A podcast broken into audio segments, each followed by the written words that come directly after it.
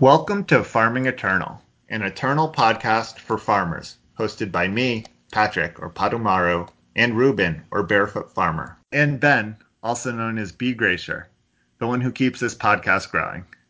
It's episode 19. For those of you tuning in for the first time, we are a draft focused podcast. Our goal is to help you and me, mostly me, get better at draft. We get into the nitty gritty of the drafting process with a little meta analysis and play tips thrown in. This week, we're going to finish up our interview with uh, Ben and Mum from last week. So, for those of you listening to, to this for the first time, might I suggest you also listen to last week's episode to get the um, first part of the interview with Man and Mouse. But before we get to the rest of the interview, you're going to have to listen to Ruben and I drone on about some cards first. Woohoo! We skipped it last week, but we have another listener of the week this week, and it is Rofer, I think. The reason I wanted to mention Rofer, well, first off, I actually don't know if he's a listener, but he does send in a lot of deck lists, and he sends in some really crazy deck lists. He he's very into like these wacky synergy decks. Like in set five, he played a lot of relic decks and sent in a lot of seven win relic deck. And then in this set, he's been sending in a bunch and talking about how he's really been liking Primal and the two cards that we picked for the third best commons in Primal, the Belligerent Yeti and Furnished decks. I just wanted to say thank you, Rover, for sending in all the deck lists. And then for all the listeners, suggest looking at uh, his deck lists in the spreadsheet to get some ideas on maybe how to make Primal work. So, Ruben, how was your draft week? It was good. It was good. I had a, I had a lot of fun. I managed to put together some cool decks. I did uh, the recording with Gaunon, which ended up going really well. Where he he started at rank five or something and trying to chase isomorphic down, which turned out to be a harder task than we realized. Like, cause he he ended up getting a double heretic cannon deck and going seven and one. And it, it, I mean, the last four games, I think he was sitting on rank two. And every time he won, we'd look at the number and just stayed at two, and we're like, no, what? So that was that was fun. If you get a chance to go watch that video, it's it's pretty cool. Uh, Gaunon said that'll be posted before this episode goes up, so you can check that out on his YouTube page. That was a lot of fun. I also managed to get a double heretic cannon deck myself that I, I, woke up one morning, a couple mornings ago, to a screenshot on Reddit that that people that my opponent had posted that was really hilarious. I put a heretics cannon on the heretic who gets the double uh, the stone powder heretic, so I effectively turned him into a 48 power attacking unit it was it was pretty great that the first hit wasn't able to kill him, so that I could play the second cannon on him for the next attack. And he immediately friended me, and I was like, "Oh God, here we go. What is, what is this going to be?" And it was just he was being super cool, and it was a lot of fun. Yeah, that that was that was another fun deck. That deck was also just mono fire, which ended up being it was really good. I only ended up getting five wins with it. I, I in my mind it counts as a as a seven one deck, but it's it will never make the spreadsheet, unfortunately. like, how was your draft week? Uh, did you get a chance to do some? I know you've been busy. Yeah, I actually have. I got so inspired from the um, Ben and Mom episode that I was like, I'm gonna draft a bunch, and then I remembered about my 17 and three sealed my sealed deck because I didn't play it any week three and I was like, oh, geez, I should finish these up because I'm doing so well. And then I won three games and was 20 and three, and then lost four in a row. And then I was like, well, this sucks. I'm just, I'm gonna go back to drafting. No, you gotta, you gotta pick it back up before the. No, I'm not over. having fun. I'm not. It's miserable. Oh, that's that's fair. I mean, you do have a draft podcast, so yeah, I can see. I know I've been playing the event a lot, but you're you're gonna give me crap for that. But no, hero events and stuff. It's okay. No, I I think that's that's fine. I, I don't I don't think it, there's gonna be too many people that are gonna be able to relate to you stopping when you're at twenty and seven or yeah. what. that's pretty good. Did you manage to get some seven wins? I guess we're gonna find out in a little bit.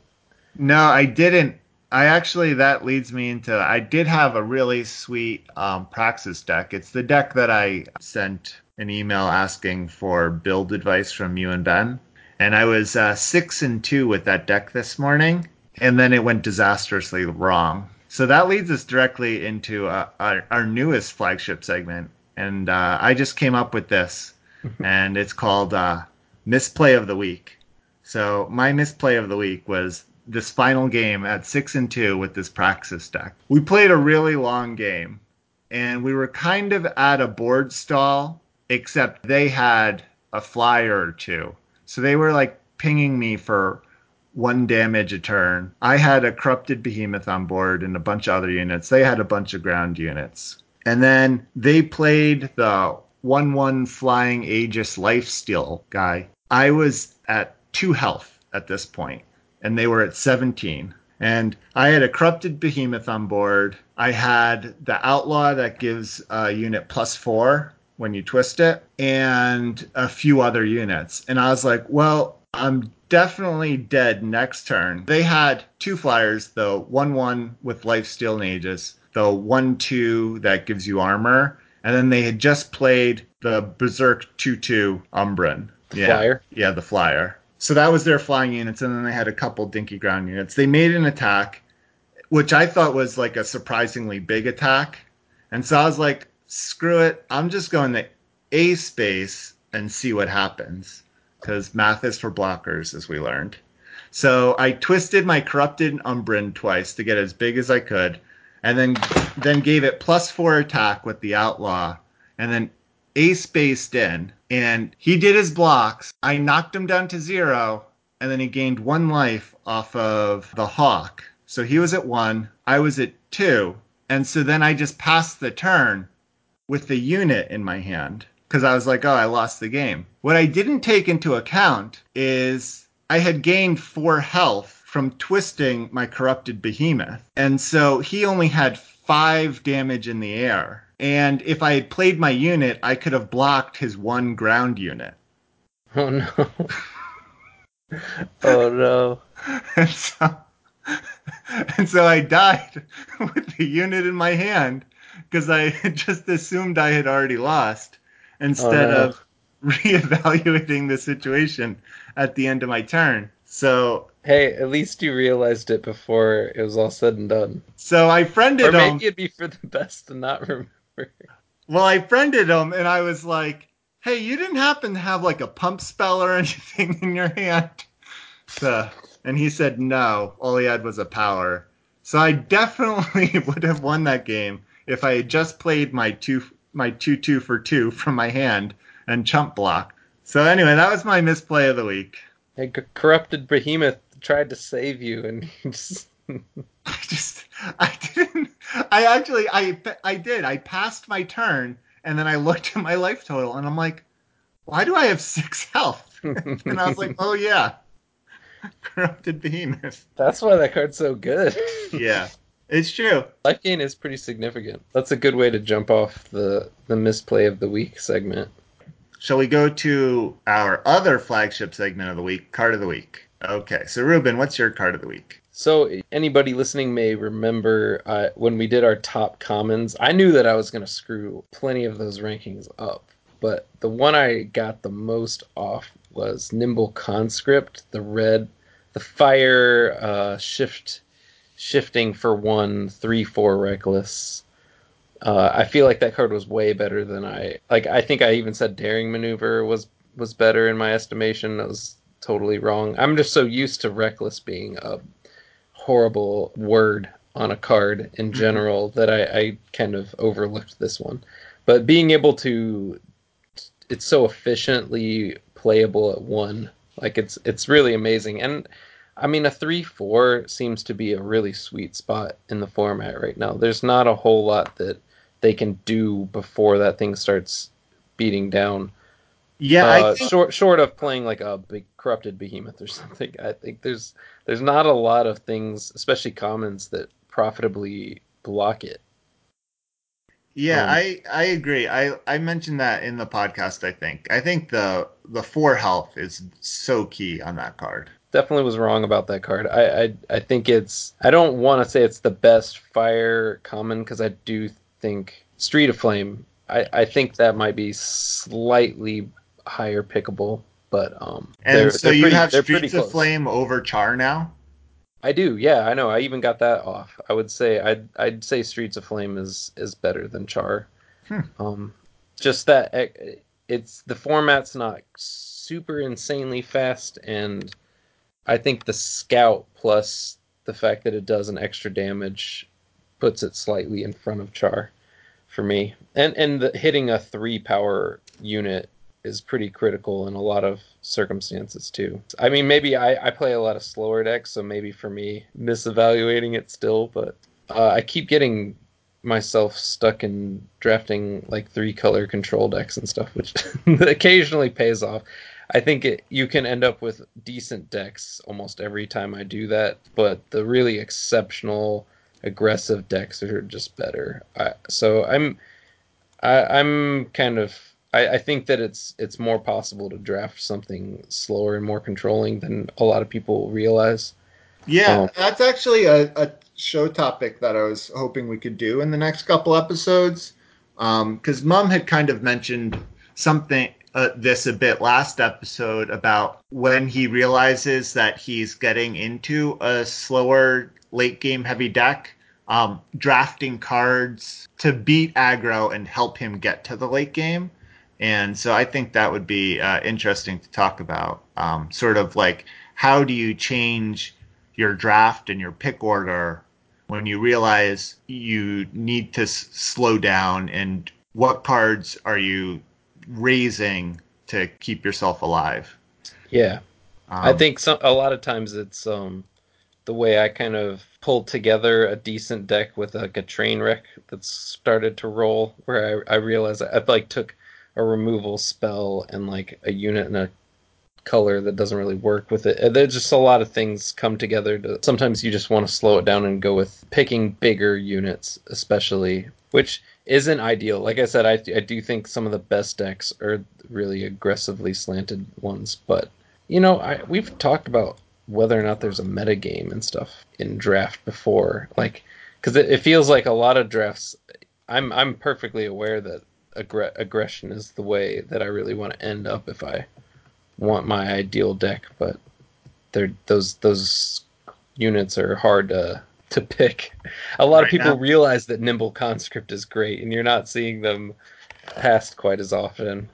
Um, so it might be things things will balance out. And I know that Man and Mouse uh, during that episode, I could tell that he just had so much because he'd been able to play so much more than I had of this format. He just had a better grasp of kind of the ebb and flow of of the type of decks he was facing and the type of decks he was ape capable of drafting and stuff. So it was a really great podcast for that reason for me. I learned a lot. Yeah, and then um, just to go back to what we are saying about uh, Nimble Conscript versus uh, Street of Flames, or Streets of Flame. Yeah, I was actually, and Char, I was actually surprised because I was looking through uh, Ben's spreadsheet that he uh, posted, and um, Streets of Flame is now, or sorry, for Fire Commons, number one is Blurry Chaser, number two is Streets of Flame, number three is Nimble Conscript, and number four is Char. I Oh was, yeah, yeah. Blurry Chaser was another one I was I was low on. Yeah. I didn't even mention that one, but yeah, the the pair of units especially, I was definitely wrong. I was actually really surprised that Streets of Flame was above Char. I still had them switched in my head. Though I guess uh, my this last deck, that uh, deck where I had that horrible misplay, I did have I had three Streets of Flame and uh, and a Char in it, and they were pretty good in a lot of games. Maybe I need to raise them up in my head. Yeah, it was just interesting because we had kind of talked about Char being maybe better than Streets of Flame, but both your sense of it now and our data is showing that Streets of Flame seems to be a more important card to fire decks than uh, Char is. So Ben wanted to talk about Gorgon Cutthroat, which is the three shadow uh, two two with ambush that deals you two damage when it blocks. He just wants to say it's a bad card, but you know, in our normalized metric in his spreadsheet, it's uh, better than 35 other commons. but of those 35 commons that it's doing better than, the only other creatures in it are like really bad one drops. And the point he just wants to make is like a creature can only be so bad while there are just some really bad spells. Yeah, I think mo- even more importantly, and I was going to make this comment earlier when I was talking about Nimble Conscript, is that it seems like pick, pulling together the proper unit count is harder in this format than it has been in a lot of previous ones. There's just a much greater density of spells that do a myriad of things. There's so many different types of pump spells and combat tricks, and even like burn and removal and stuff. That I, I think that any unit is going to be looking good to you if you're getting towards the end of your draft and you're like, crap, I only have 13 or 14 units in my deck. Oh, here's a here's a Gorgon cut Gorgon cutthroat. I mean, yeah, e- even a unit that bad is still just necessary if you just don't have enough. Yeah. Because at the end of the day, there's there's no like alternate win conditions in our draft formats. Like you still have to get get there with uh, attacking with the unit at some point, either in the air or on the ground. But so I, would say that's that's to me this is te- very telling, and I've been kind of wondering this myself. So I'm glad he pointed out this statistical anomaly because it kind of verifies that units are harder to to grab right now. I think a lot of people are snagging them whenever they're able to, and it's making it so you're. I mean, I'm seeing like last pick Streets of Flame and stuff, which to me is just bizarre and makes no sense. But I mean, if you don't have enough units, you don't have enough units. So I yeah, I and I can especially imagine that in Pack Four, where you know you get to Pack Four and you're like, oh, I have seven units. So, so you're like, I, am picking so not, a unit every time. Yeah, it doesn't matter what it is. I'm gonna splash another color for some units. yeah. So my card of the week is a learned herbalist, which is the two time two two, and uh, when you play a spell, gain one health, and then you can uh, on summon you can turn one of your cards into a secret pages. I know this is a good card, but I never know when to like turn a card into a secret pages.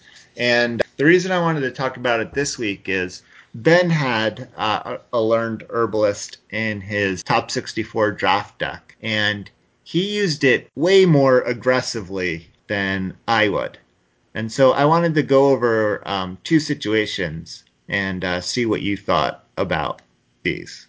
And we'll post screensh- screen the both of these screenshots in the show notes probably. The first one is he's on three power, so it's the third turn, and remember he's an Elysian deck. He has five cards in hand. An Avalanche Yeti, the two primal two two with a shift effect. He has the Learned Herbalist. He has a Seek Power.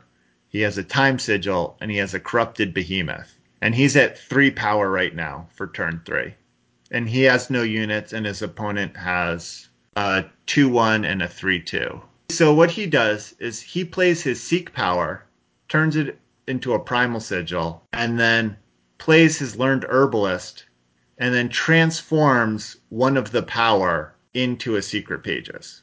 Now he has his fourth power in hand plus a Secret Pages, but also a Corrupted Behemoth in hand. So does that play make sense to you? The, yeah, the thing about learned herbalist is the I mean and, in a lot of cards like this that have these extra options is they're just that they're like options and they're useful when they're potentially useful. And in this situation it wasn't particularly gonna do anything. And if he does draw something that he would rather be spending his power on the next turn, um, it would have been much better because he still had the power drops to hit his corrupted behemoth um, basically on the same timing because this turn he has to play the herbalist and he has the option of discarding something. Next turn, if he had turned something, he still has to cast the secret pages to get to the behemoth the next turn. So I think the proper play would have been to play the herbalist before the seek power, not transform anything, play the seek power, gain a life, grab whatever. I'm not sure what his influence requirements in his deck were. And oh. then you're and then you're just you have the option of playing if you draw a four drop or a better three drop than Secret Pages next turn, playing it because the the Corrupted Behemoth is not is hitting on the same turn regardless of whether he does it. So yeah, it just was it was just unnecessary, and sometimes it is. That's just the secret pages isn't gonna do much for you. Sometimes it is, but that's why Learn Herbalist is so good because even even two twos for two are solidly playable, especially in the format as it is. And sometimes it can save you from a situation where you were uh, power screwed or needed to transform a terrible spell or one or two drop or something into an extra power potentially to get to something more powerful. Yeah, that's that's what I was wondering about the play is because what he does is he trades in his potential fifth power for secret pages when he has a five power card in hand.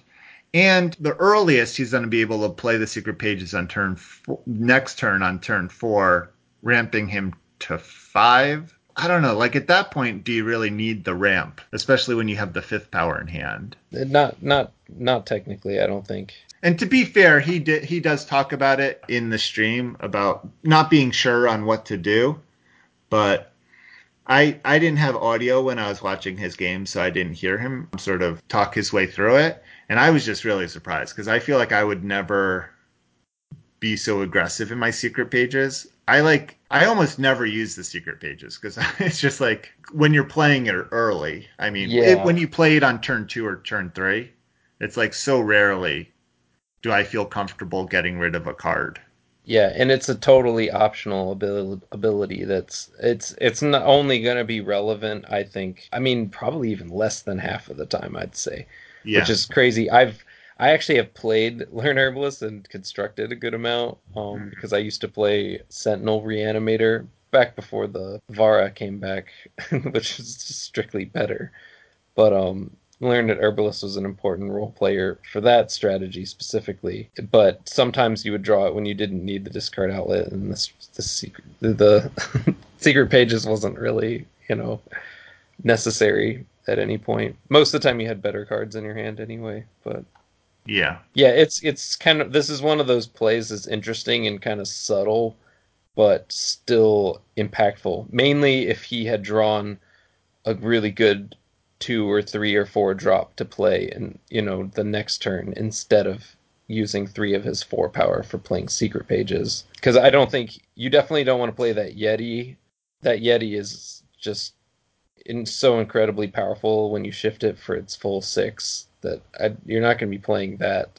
So you're next turn you're just hoping to pl- draw some anything else to play basically yeah. at this point all right, and then this next screenshot, um, it's once again this time on turn two, he's able to play his uh, learned herbalist, and uh, this time his hand is a time sigil, death strike, yeti instigator, the three three for three, the quicksilver ooze, and a cryptic etchings. So he has his third power in hand, and then he has uh, three three drops, and then the cryptic actions uh, two drop. And in this situation, he chose to discard the Death Strike for Secret Pages, which once again kind of surprised me because you know Death Strike is a, a piece of interaction, and all of his cards are playable with the power in hand.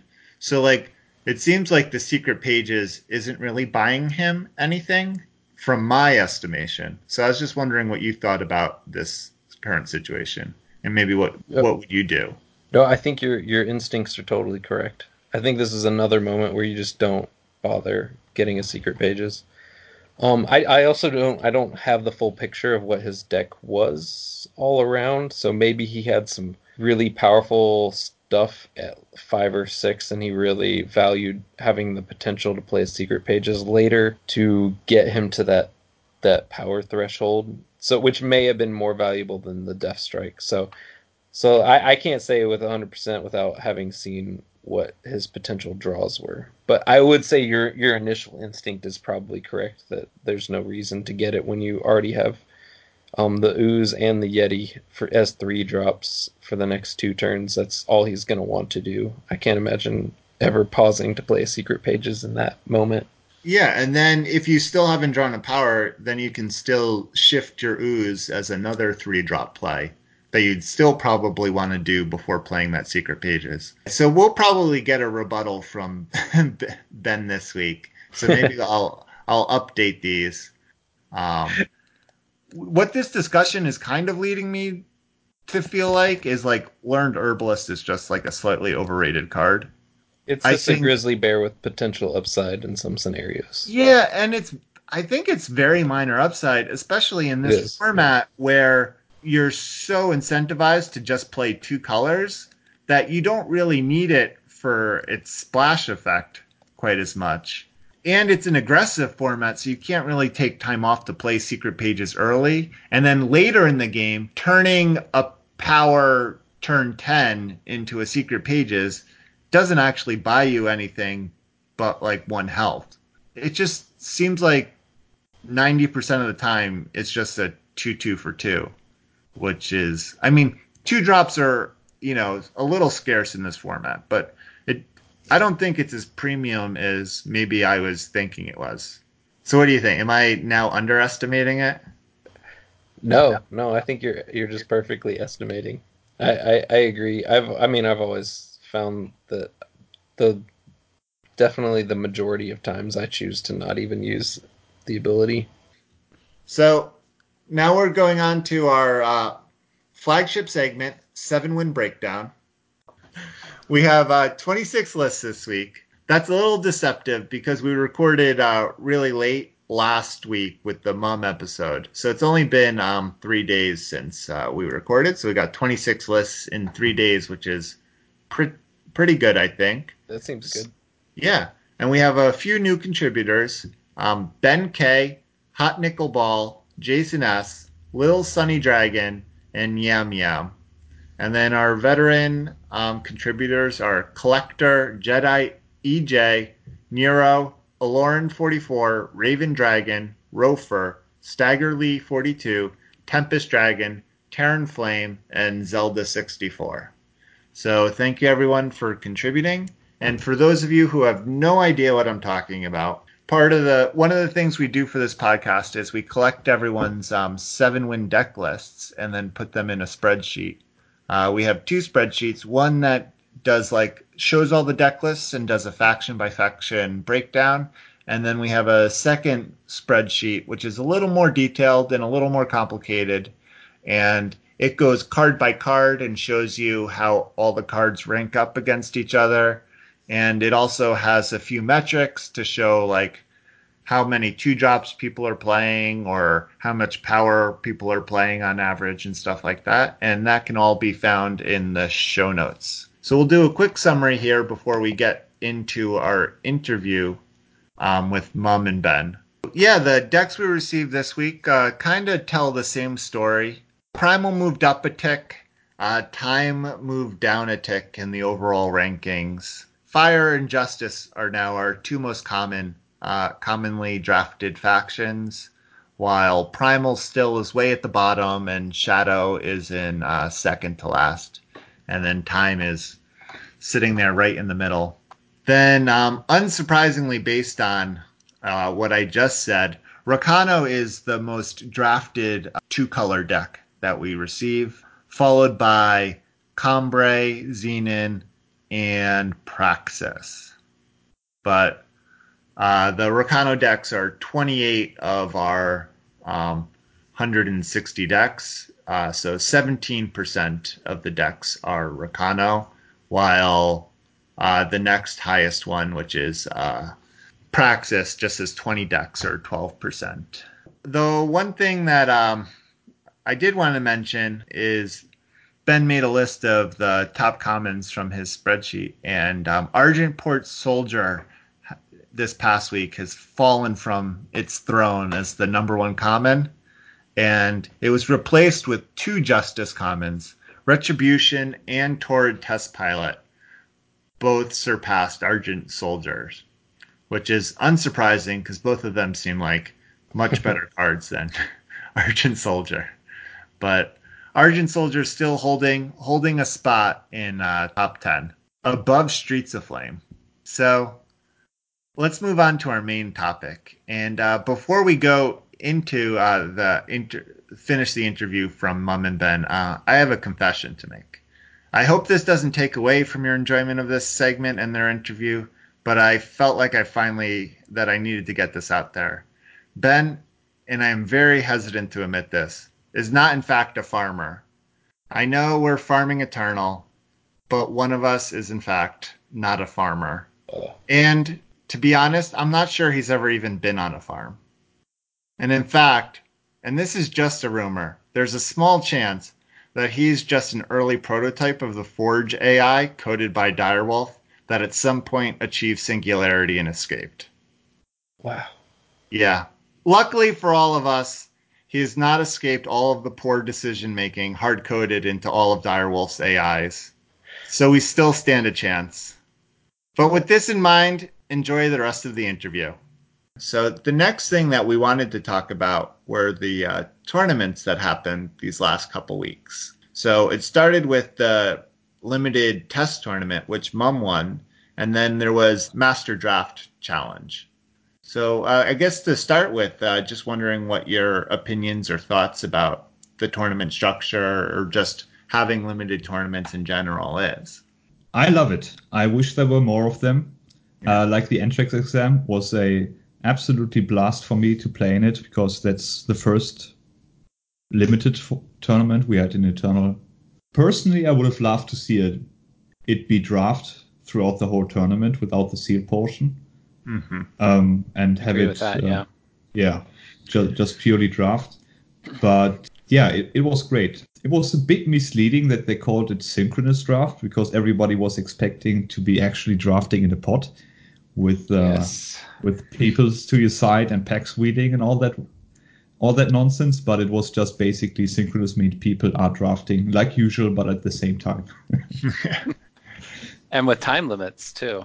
Which yeah, with time had to limits. Yeah, that yeah, was I would uh, love to see that. an actual synchronous draft in pods. Yeah, yeah. It was basically asynchronous drafting synchronously. Yeah. so how about you, you Ben? Are you, the experience was uh, amazing. I, I wish that they would do more of these. They should do this every month. They should do this for like this should not be a one-off thing because I, I just as soon as I w- lost my round, I was like, I want to I want to just log back into one of these again and do it again. Yeah. Uh, I, I think they the communication was maybe not amazing because there were like four different things that I had wrong about the the rules. I thought it was played on the same day. I I didn't know about the synchronous asynchronous thing. I didn't know how the tournament was going to start. I've never played in an ETS or anything like that, so you just had to be like logged on and it loaded it up for you. So there there's some first run problems I would say, but it, just in general the experience was was amazing. They need to do this more, like all the time, with with different Yeah. uh, input parameters, maybe even. Yeah, I would agree. Maybe draft some old formats, some some some mixes of formats we haven't seen before, stuff like that. I would love to see more of it. I don't want to be like a year from now we do the second one. That that seems Yeah. like a that's very bad. No, I think if they are doing, if they're going to continue these world championships and stuff, I hope that they figure out a schedule where it's not just, you know, six ECQs and then one drafter gets in. And whether it's alternating, I mean, I would even hope that it could be more frequent than every other month or something, you know, but it seems like they now have figured out a tournament structure for limited that could go along with the ECQs and get more drafters into these bigger tournaments. That's one thing I'm excited about is I would like to be able to take a loss because that's kind of part of the draft experience. Is is I, would- Mm. I would rather play like more game like. So the format was was the test tournament best uh, two out of three in the top sixteen as well. Yeah, it Uh, was best of three. Yeah, it was best of three, but single elimination. I, I didn't really like the uh, the single elimination uh, portion. I'd like to be able to to take a loss and play more rounds. Uh, it's fun to play Games of Eternal. So it, the, the, these are just minor quibbles. Really, it was it was just a really cool event. Yeah, I found the uh, the fact that it was best over three very good. I would love to see more of that. Maybe like a competitive draft queue where you can play best out of three. I Yeah. think that would be great. But I agree that maybe yeah maybe go with double elimination in future tournaments because single elimination is definitely high pressure. You know, Yeah. you screw up once and you are done for. Yeah. Yeah. The best out of three does does compensate for that a little. Like Yeah. it, just different. Like maybe they do three eliminations like you would normally, uh, and uh, triple triple elimination, but they don't have the sealed portion, and then they still have the redrafts. Or I, I don't know what the the absolute right solution is, but just let us play more draft in a in a competitive setting and It's interesting because you know the the format that they chose kind of made sense uh, to me f- based on the background of a lot of the developers coming from a Magic background. You know, like a lot of um, limited PTQs and Grand Prix are in that where it's that's a logistical limitation, right? You can't, yeah, where it's can't limited. You know, you first you do sealed to narrow the pool, and then you cut to um, draft pods. you can't do five drafts in a day or something in a in a paper tournament to, Right. to get your 15 rounds or whatever you have to do. this current format makes would especially make sense if the drafts were actually like in a pod and synchronous. You know what I mean? Because I think that would be very challenging to make a system where you get into pods for the qualifying rounds. But if the top 64 or top 16 or top 8 are still not in pods, it seems like you could just make the whole thing draft. Um, I don't think you even need to have like subsets of the player base or anything like that to make pods or wheeling. I don't think that's an advantage. I don't think that system is advantageous to warrant pulling it from some kind of paper product. It, it would just be nice to eh, okay, fire is the best. Let's have some self-correcting from these people that know, quote unquote, that fire is is the best. That, that's that's part of the reason that I was semi willing to draft primal in the in the top 64 because I thought other people would be undervaluing primal. Uh, but it turns out I was just drafting against the entire eternal player base, where that's not really A... it was viable to some extent. When I started the entrance exam, I was expecting, well, the, the, the, the drafts portion of it, I was expecting a lot of fire decks because the general consensus was that fire was great. And once I noticed that fire wasn't open, I picked uh, some specific cards that were very good against fire uh, decks in general that are really good at stalling out aggression and tried to go for some more late game. And it, it paid off because in all four rounds we played, we faced against some kind of fire deck variation. Yeah, for me, it was mostly just like it just felt like the packs you opened and received were so weak, and you made. I think you made the best of like not a great seat or whatever you want to call it. I think it would have been a lot more interesting and fairer if like the people around you were also drafting from that those very weak packs that were open and passed to you. I mean, maybe that's a that's an equalizing factor. I don't think I, I'm very interested to get the Men and Mouse's uh, feedback on this draft. I, I've looked at it a few times, and I think I found some mistakes that I made. Honestly, there's always things you can do to to uh, improve your performance, and I think th- there were some things I did wrong in the uh, in the drafting portion, and you, you should really not go too far down the line of uh, I wasn't lucky enough in the in the opening. Uh, I did. I was unlucky enough to open blue cards, uh, but maybe maybe that's my my attitude towards toward my attitude towards them did not allow me to take advantage of uh, the situation that I was in.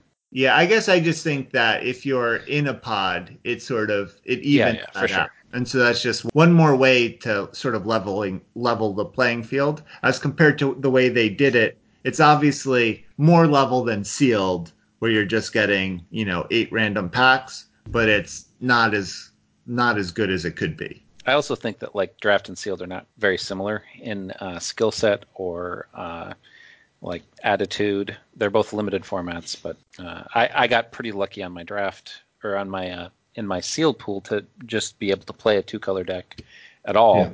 and I think that that was very advantageous. And uh, Yeah. Mum, you you had a pretty good deck in your uh, sealed portion. You beat me Yeah, anyway, de- like definitely. convincingly. I was uh, also lucky enough to uh, basically play two colors with a very light splash. Yeah, in the entrance exam, I went zero and three with a three color deck, and then I switched to just any two color deck I could make and went 7 0. And were you 10 and 0 or were you uh, 9 and 1 in the sealed portion for entrance exam? Yeah, we went ten and zero. 10 and 0 and then didn't lose. so Yeah. you're undefeated basically in that in that tournament. I, I think that's really important for those like low uh, low fixing, low card pack sealed formats is just being two colors. Yeah, the consistency. A lot of people undervalue the consistency, or even the consistency loss of splashing if you don't have the right type of enablers. Usually, people look at it and say, okay, if I include four shadow sigils to splash my siphon vitality, I um, I will be very likely to cast the siphon vitality when I draw it because I have four shadow, shadow sigils in my deck. But what they often don't think about is that by including four shadow sigils, you make the consistency of card casting all the other cards in your deck lower. Like you have to re- redraw more often. You have to you have worse mulligans, and if you have like two or even three color influence card, uh, three influence requirement cards in your deck, you are so much less likely to cast them when you need them to. Yeah, I couldn't So- agree more. That's that's that section that I was talking about earlier. Definitely use that for sealed as well. Yeah, You have to have support for your splash. You can't just have a splash. Yeah, but Ben, like your your case where you went 0 and 3 and then you switched decks to and went 7 and 0 to Yeah. finish it, I think is a good ex- example and argument against a little bit of um, you know people think that sealed is all luck and I um, despite doing horrible uh, I don't think that's I think it was all bad luck that lost me the draft masters uh, Well, I'm Yeah. I'm absolutely terrible at deck building. Like this sealed, I I just can't do it anymore because it takes too much time for me. I, I'll spend four hours building my sealed deck each week.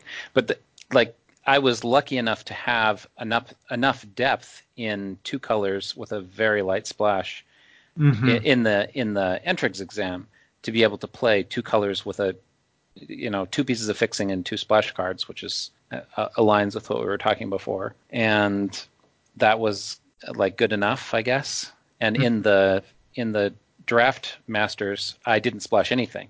I had some very minor splash capability and just I learned my lesson from the entrance exam and just played some terrible cards.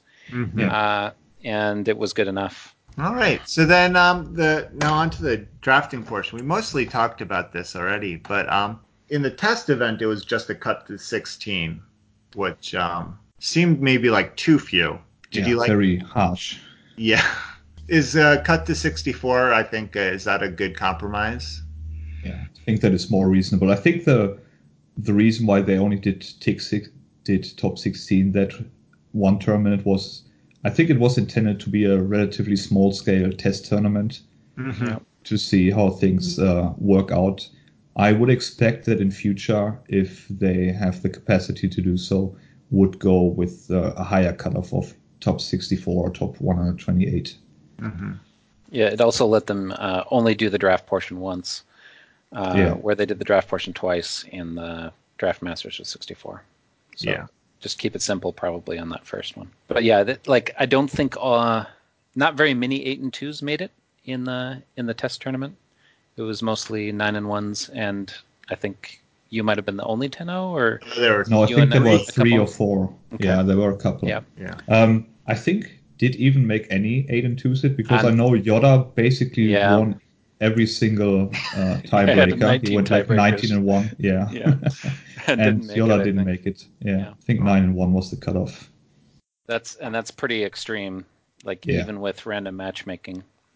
Yeah. I mean the uh, it's it's unfortunately the nature of sealed that is a good portion of sealed is just the luck of the pool really i mean you have to have you, you need to pilot your decks well and you need to be able to build the best deck out of your pool but um, the rares and legendaries you can open have such a hype impact and if you have good legendaries or good rares that also get supported by the cards you open in these colors, then you have a much higher chance of getting a good run than if you have a very shallow pool across all colors and you have to build like three color, four color abomination. Especially with the sets they chose, that the sets they chose for the sealed here didn't have fixing in them.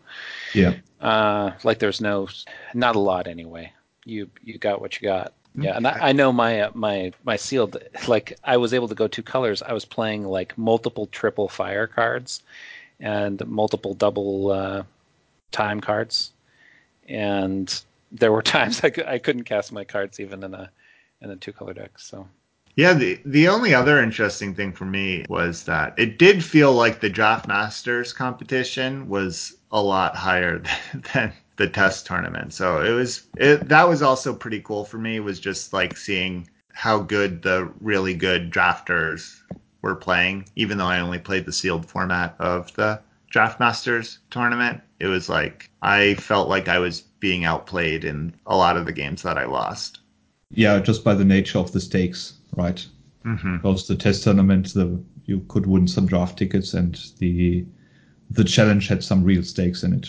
All right, so then Ben, do you just want to walk us through? Um, you know, what did you you went seven and three in the sealed portion of the uh, eight and four, I believe, because Oh. it was twelve. Like all the like, I thought it was twenty games. It was twelve. Yeah, so there were many things that that went wrong there. But yeah, in the in the sealed portion, I just in, the draft masters tournament, I think it was eight and four with good tiebreakers, and uh, I think all the eight and fours got in, something like that. A lot of eight and fours anyway. I was like 40th, between 30 and 40, and so a, a lot of the eight and fours got in, and then we were seated, and I was in the middle of the pack. The uh, ranking there is a little silly too because like your sealed deck was good, so you're the number one seed. yeah I don't know, but like the sealed deck itself, uh, maybe we can put the like the deck list in the in the notes. It was pretty good. Like the standout cards were the triple red uh, bad news creature. I, I don't remember what it's called, but that card killed people pretty good. It it behaves quite a bit differently than any other card. Let's see if I aspect of destruction, and yeah, just played solid sealed matches against people with three color decks or uh, two color decks that didn't hit their curves, and that was enough. The draft portion was more interesting to me, and that's why I would want like future tournaments to be more uh, more draft focused. Yeah, I uh, watched a bunch of your uh, draft matches, and you were playing really well. I thought you won a few games. I would recommend. I think people can still find them on your stream to watch them For because sure. We should definitely link that in the in the show notes. I have the whole draft and uh, all the games, and we had some good. Like man was in the chat uh, at the time, yeah. Uh, we had shout some out to other- Staggerly. and um, that first match was crazy. There, there were times where my opponent had uh, multiple cards in play that nullified cards in my hand, like completely nullified. Oh, they yeah. they would have uh, the endurance relic, and I had flash freeze in my hand, and you, you can't even cast the card. Or they would have Tokus, the three four legendary time card. They they played that in every game, and that made my def, uh, deft strikes quite terrible. So there there were some really rough positions, and they two out of three of them ended in wins. So that especially that last game, games like that are part of the reason that I that I play games at all. It was just uh, an amazing feeling to win that match. And I don't know, how did you feel, man? It, how how were your like?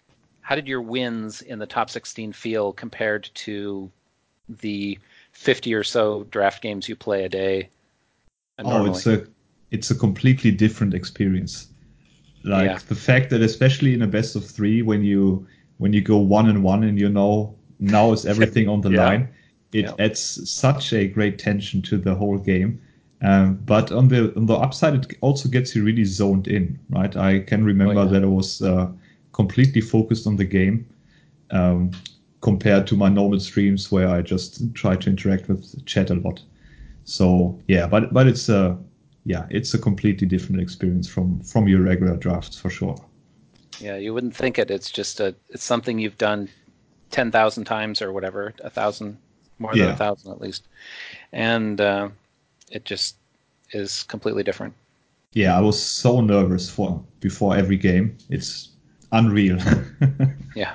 Did you guys find it challenging to like going into say like a game two or game three, and now that you know more of the deck, did you guys like write down cards or did that I definitely how should. you- how definitely should have written down cards because I didn't remember nearly enough. But yeah, like in that first match I played, that my opponent played Tokus, the three four legendary, every game, and I suffocated one of his cards. I suffocated like a blurry chaser game one. I sure didn't suffocate any blurry chasers, chasers game two and game three. Uh, Yeah. So there's definitely something to be had there, and like what fast spells they have. If you play a long game and they don't play any combat tricks, uh, they don't have any combat tricks. Definitely, it, it changes things in the best of three. But yeah, I had the same experience where I used a forward shot on one of my uh, opponent's units very early on, and then uh, it was fine in that game. But in game two, I discovered they also had Kimi in their deck, and I got completely overrun. So I was very cautious to use my only forward shot on anything but Kimi in the third game. Do, do, do, do, do, do, do, do. Okay, so now that we're done with the interview, uh, we're going to move on to the draft this week, and we're going to change it up a little bit, and we're actually doing a live draft. So we're going to see how this goes. Uh, to be honest, this is mostly because I didn't prepare a draft this week, but hopefully this still works out all right. And I also felt I needed a little bit of that barefoot farmer luck. Pack one, pick one. Cards in contention.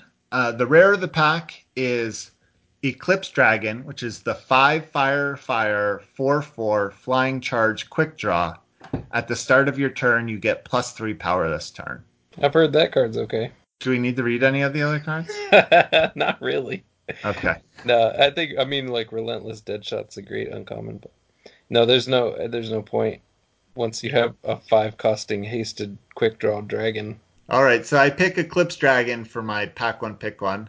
See what I mean about the barefoot farmer luck? Yeah. And the way you started this draft before I was even on the call. Come on. But it knew. I was thinking about it. So here we've got Senway Smuggler, Stone Scar Colors, Fire Shadow. As far as fire cards, there's a Salamander, which is the 2 2 Berserk for 3, Rallying Sergeant, Sergeant which is the 5 drop 4 4, the Onslaughts for plus 3. There's also Daring Maneuver, the fast spell that gives plus 2, and Overwhelm. And I think the best common probably is Eviscerate, which is Mhm. just 5 cost Shadow kill an enemy unit. I don't know. I you know I I know you guys in in your talk with Man and Mouse, he talks about how smugglers typically are something he isn't super excited, especially early on in a draft, to pick. I, yeah, I don't know. What are you thinking here? Are there any other cards that excite you? No, the uncommons. The, there's a time uncommon, the temporal adept, which is the four time time two two warp. Your spells have warp. That's not great. I would be uh, deciding between eviscerate and daring maneuver, and I don't know. I guess you should take eviscerate, but we really want to play Eclipse Dragon. Yeah, Taking a double shadow card makes that slightly harder. I don't know. This is this is tough. I mean, I personally don't mind a smuggler, and it's kind of on color. Yeah, it's Um, just the worst smuggler. And I agree with Yeah. what Man and Mouse said in the um last week is the playable the playable count is so low in this format that I feel like more than ever it's hard to fill that market. Yeah, I'd say that's that's pretty accurate. I mean, you only need a couple of cards that are not power to go Yeah. in your market to be better than a power. So that's why I, I still feel like maybe I'm a little higher on merchants and smugglers than he is, but um Yeah, I guess I just think can you really say that you would take a smuggler over eviscerate? I don't know. I, I think it's it's hard to say just because Eclipse Dragon is already a five drop, and I, I don't know. I don't think like it's not like you can't play Eviscerate and Eclipse Dragon in the same deck. Yeah, I guess it's probably too early for me to be worrying about the curve of the deck. Okay, I guess we'll pick eviscerate. Just just pick the best card. Yeah, I guess so. I don't like it though. I would have picked the Smuggler. That's just me though. Let's see. Whoa! Streets of Flame and a second Eviscerate.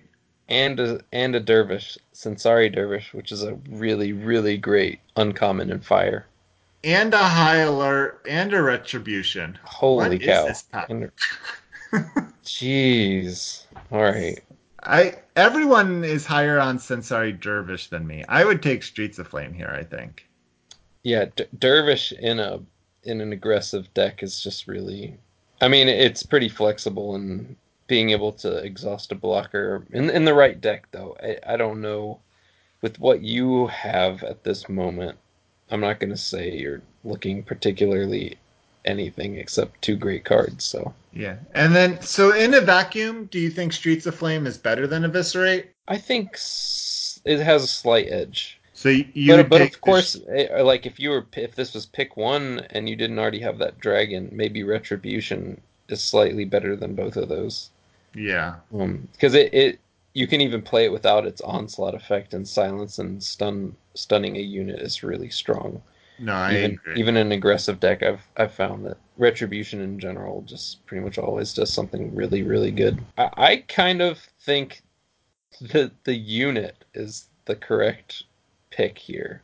Sensari Dervish. Yeah, based on our experience, our, our whole talk earlier about units being a little harder to come by, especially quality ones. That if you're going to be filling out your unit count, you want to be doing it with slightly more powerful ones. And I don't want to say like it's not like eviscerate's super replaceable. There's not a lot of great removal spells, but that's that's kind of my instinct here. Though it, this is such an insane pack. There's so many great options. So you would take Dervish? Yeah, I think so. I know that goes that goes against uh, the typical uh, break or bread uh, acronym of drafting, since we've got three removal options here. So, We ended up taking the dervish. yes. So pack one, pick four. Uh, cards in contention.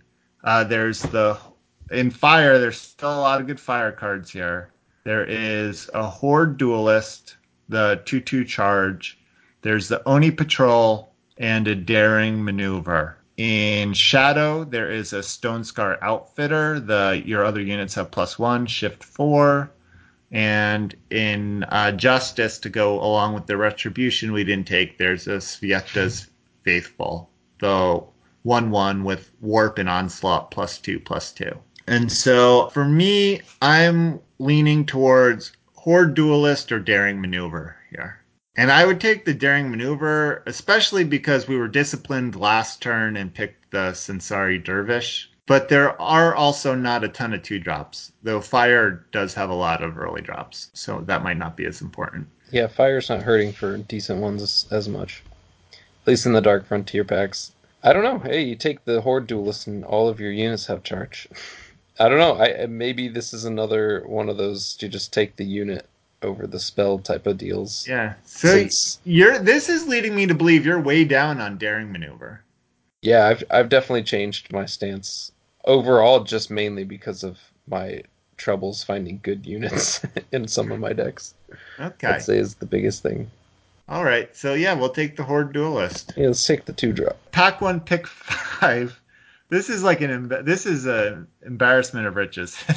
This draft deck. Cards in contention. There's a Stone Scar insignia. There's a Rally Sergeant.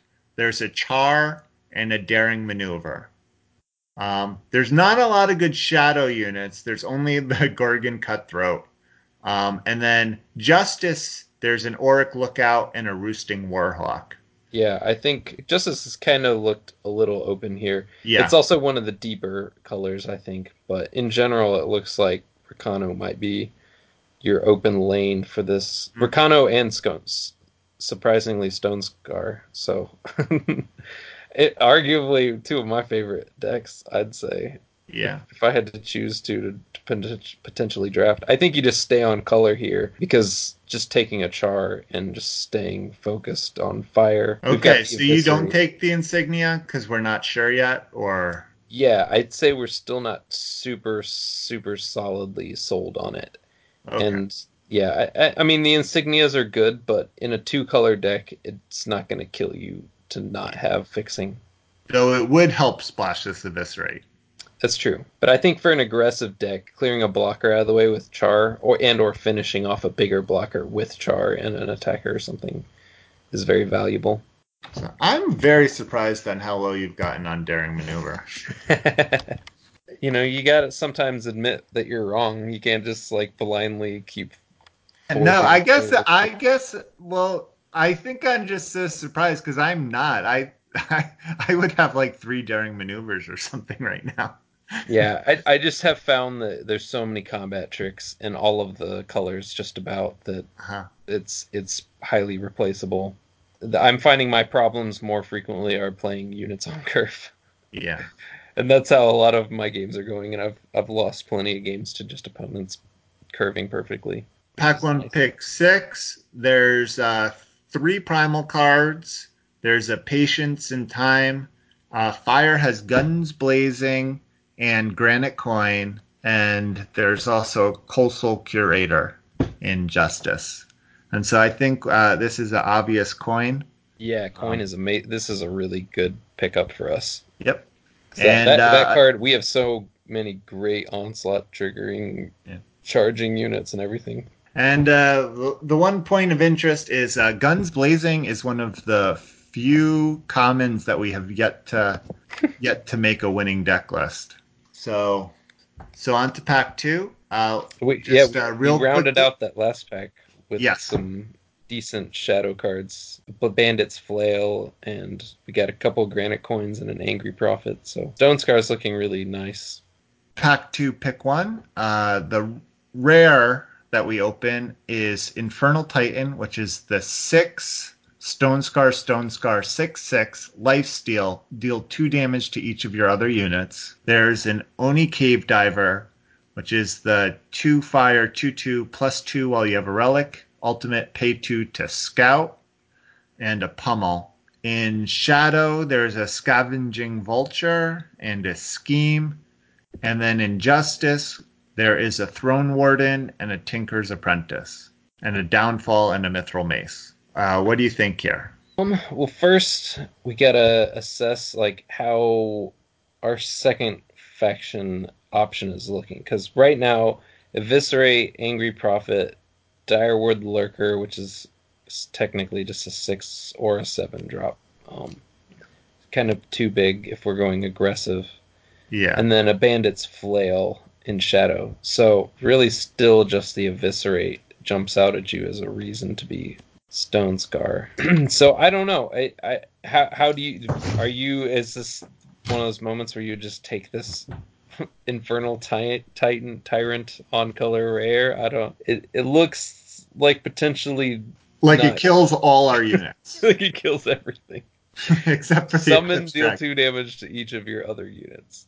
Hey, at least it's lifesteal, so you gain all of that damage. Yeah. The Yeah, I Throne, don't know. Throne Warden is a pretty premier five drop big Aegis, but but I, I don't know if you would be willing to take a Throne Warden here and totally forge a different path, or do you got two fire low to the ground cards in Oni Cave Diver and Pummel?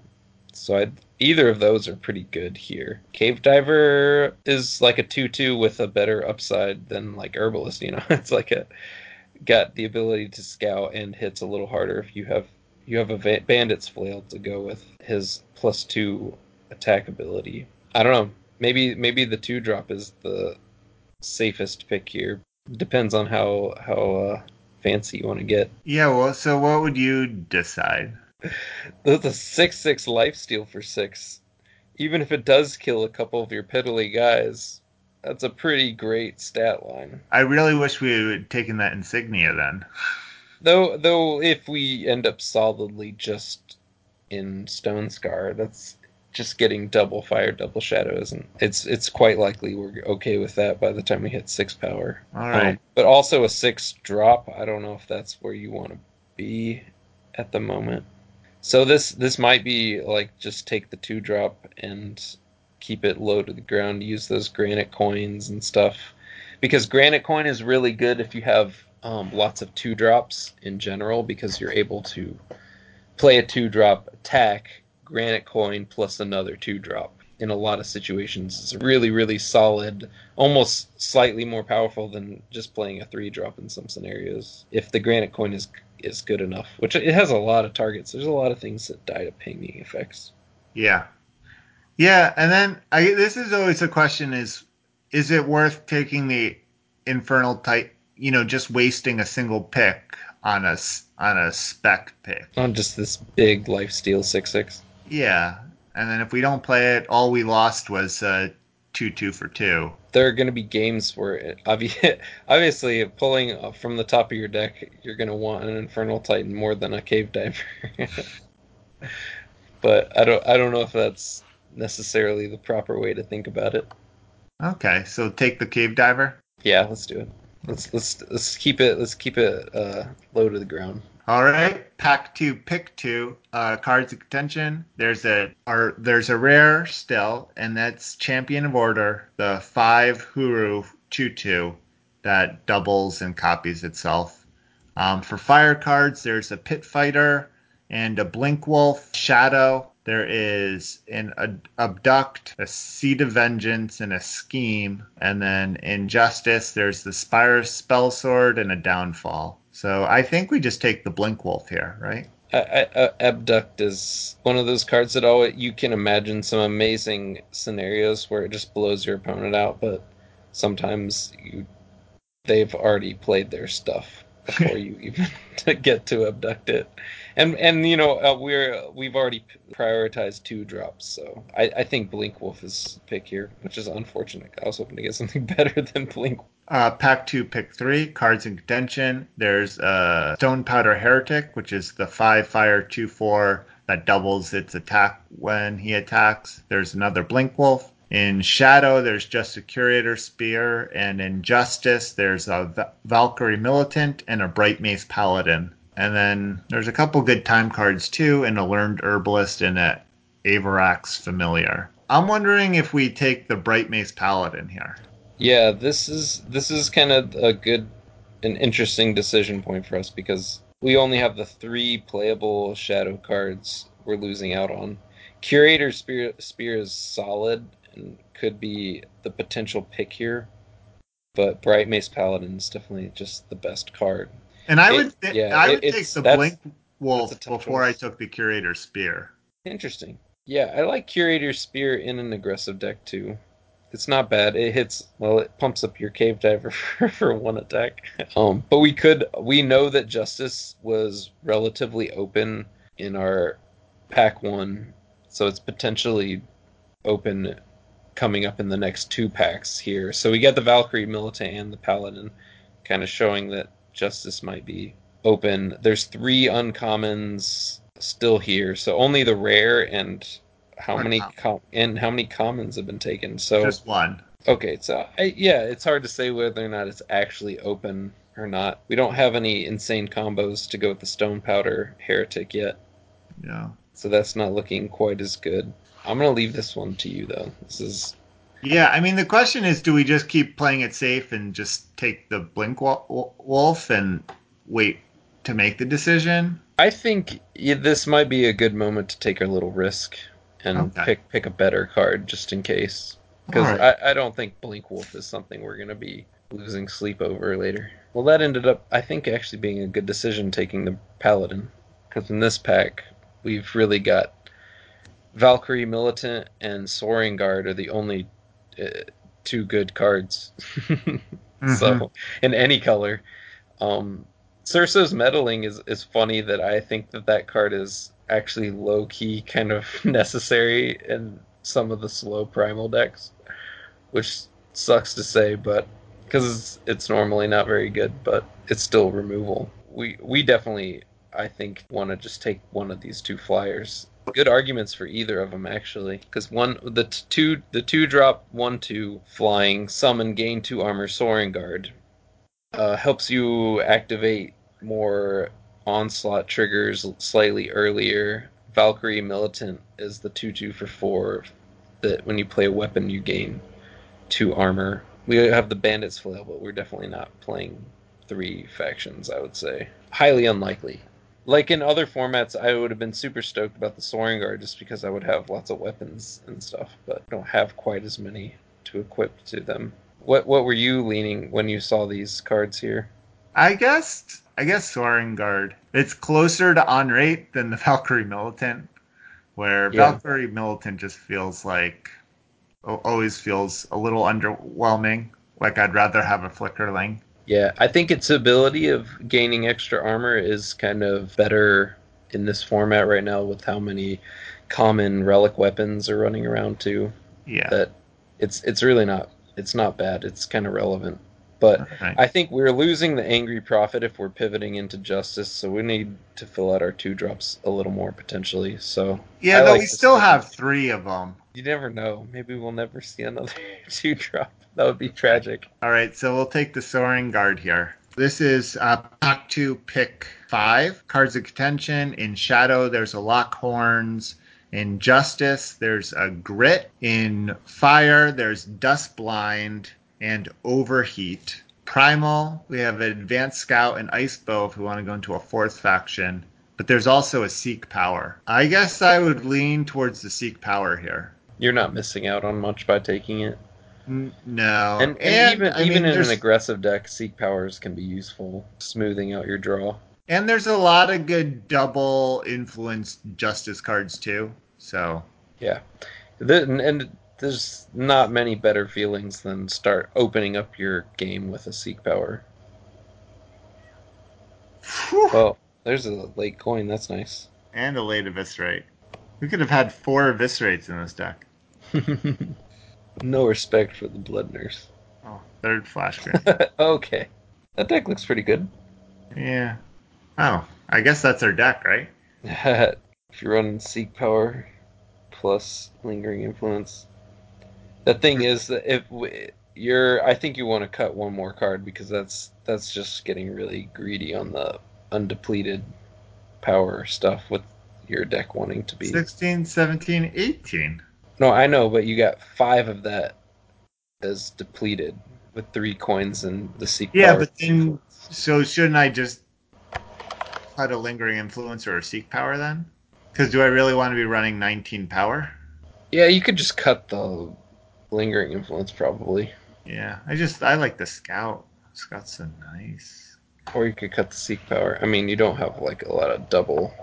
Yeah. Though if we run the improvised rubbler, it's fire. Oh, right. Yeah, I forgot about the rubbler. If you want to run the rubbler, I would maybe cut another card for another power, though.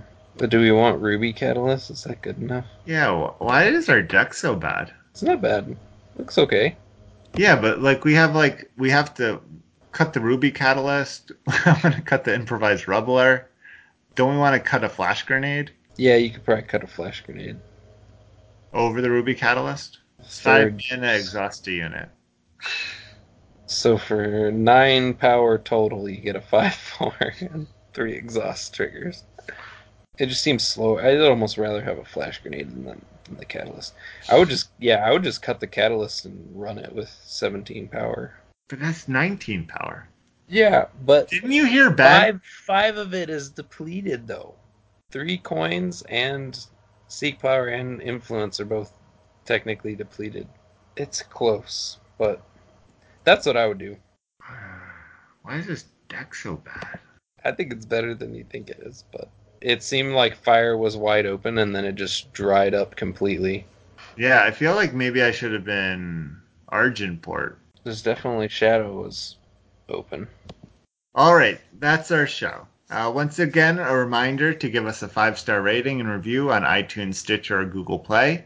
Uh, thumbs up all of Barefoot Farmers Reddit posts, and please send all seven win deck lists to farmingeternal at gmail.com.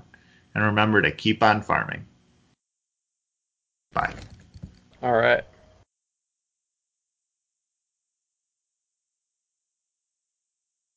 Um, Did Ben know you were screenshotting his game? he didn't.